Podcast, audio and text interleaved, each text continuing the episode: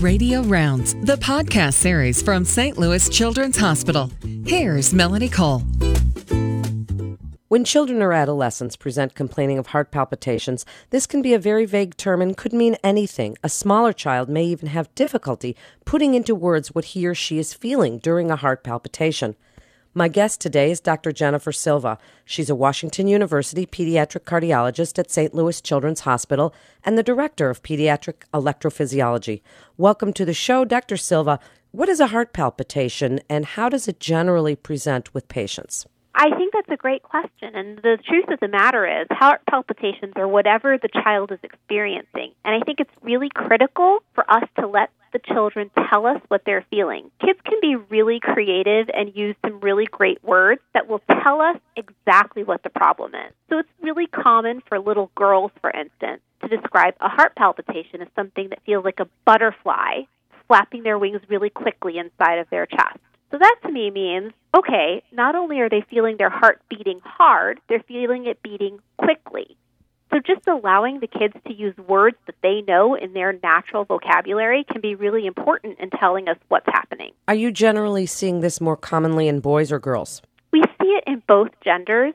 We certainly know that at certain age groups, certain genders are more in tune with their bodies, and so we do see more adolescent girls, for instance, who just are more aware of what's happening with their body, and so they tend to be more vocal about those things. But this is certainly not gender predominant one way or the other.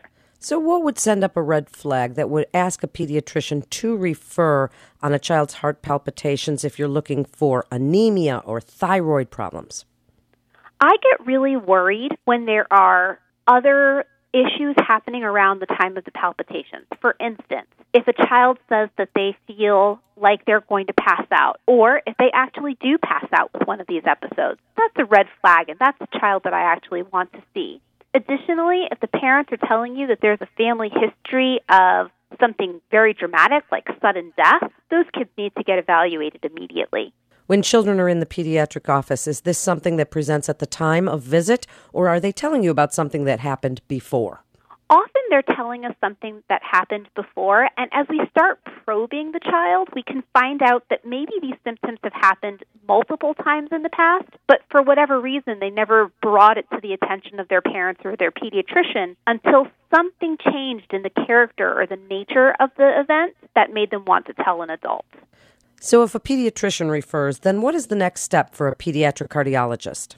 Often we will start with a really thorough history, and that's going to include a very thorough family history to see if there are any sort of genetic components that could be contributing to the episodes. We'll also do a thorough physical exam, and then we'll start with some ancillary testing. For instance, almost every single one of these kids is going to need an electrocardiogram, and they're going to need that EKG interpreted by a pediatric cardiologist. So we'll start there. If we have further concerns that may warrant a further test like an echocardiogram, um, some kids, if they're having very frequent symptoms, we may recommend a 24 or 48 hour Holter monitor. And for kids who are having less frequent symptoms, we might think about some sort of event monitor. What would be worrisome on the EKG or the echo?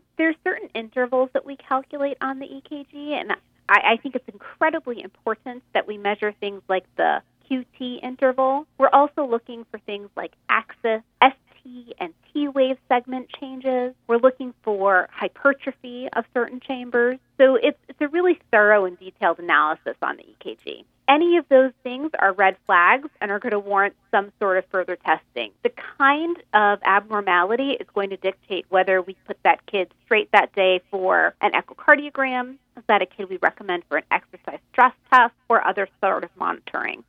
And what do you do if you detect something worrisome? What is the next line of treatment? That's a great question. And it really is going to depend on what we find and what we think is in the best interest for the, that patient. So if we detect that a patient has an abnormal heart rhythm and we've recorded it, that might be a kid that we want to send for an invasive electrophysiology study and catheter based ablation. We may find that some kids need more intensive monitoring and need something like an implantable loop recorder. We may find that some of these kids need medication, and it's a matter of starting that child on medication.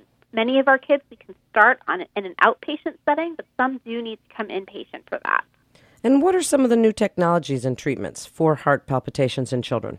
There are all sorts of monitors that we can use. Some are external monitors and some are internal monitors. There's been a lot of great modifications really uh, recently on the internal monitors, and now they're quite small, quite sleek, and have a really long battery life. So those implantable loop recorders have a three year battery life. So patients with very infrequent symptoms may benefit from that kind of a technology. Tell us about SVT in children, and can this occur in children of any age, including newborns? SVT is an abnormal heart rhythm where instead of the normal heartbeat going from the atria down to the ventricles, it acts in a reentrant circuit or in a in a circular sort of loop. It's seen in all age groups. It can be seen from newborns up until kids are aging out of our practices. What we do know is that a third of infants that have SVT may outgrow it in the first year to two of life. But what that means is that two thirds of those infants are going to continue having their SVT. We also know that catheter based ablation procedures can be done pretty safely in kids once they're bigger than 15 kilos. So we know that there is a definitive therapy with a very high um, cure and success rate, over 90% for these patients. And it's a matter of determining when is the appropriate time for patients to have that procedure and if they need that procedure. How do you re- try and record the rhythm during the episode if it's not that easy of an exercise to do if it's unpredictable? I think that's a great question, and this is this links back into what our technologies are. So we do have Holter monitors, and Holter monitors are monitors that kids wear for either 24 or 48 hours, and it records every single heartbeat they have. So kids who are having really frequent symptoms, who will tell you that every day, multiple times a day, I have this this sensation of palpitations, that might be a good next step for kids who come in and say, I don't have symptoms but for every month or two months, then maybe an, an, an event recorder, which is a device that they keep with them and simply put up to their chest and record a tracing when they're having one of those symptoms. Maybe that's a better sort of tool for that kind of patient. For kids who ha- that have exceptionally rare episodes, but that are incredibly worrisome or bothersome, then we would think about something like an implantable loop recorder. And tell us about your team. Why is St. Louis Children's Hospital so great to work with?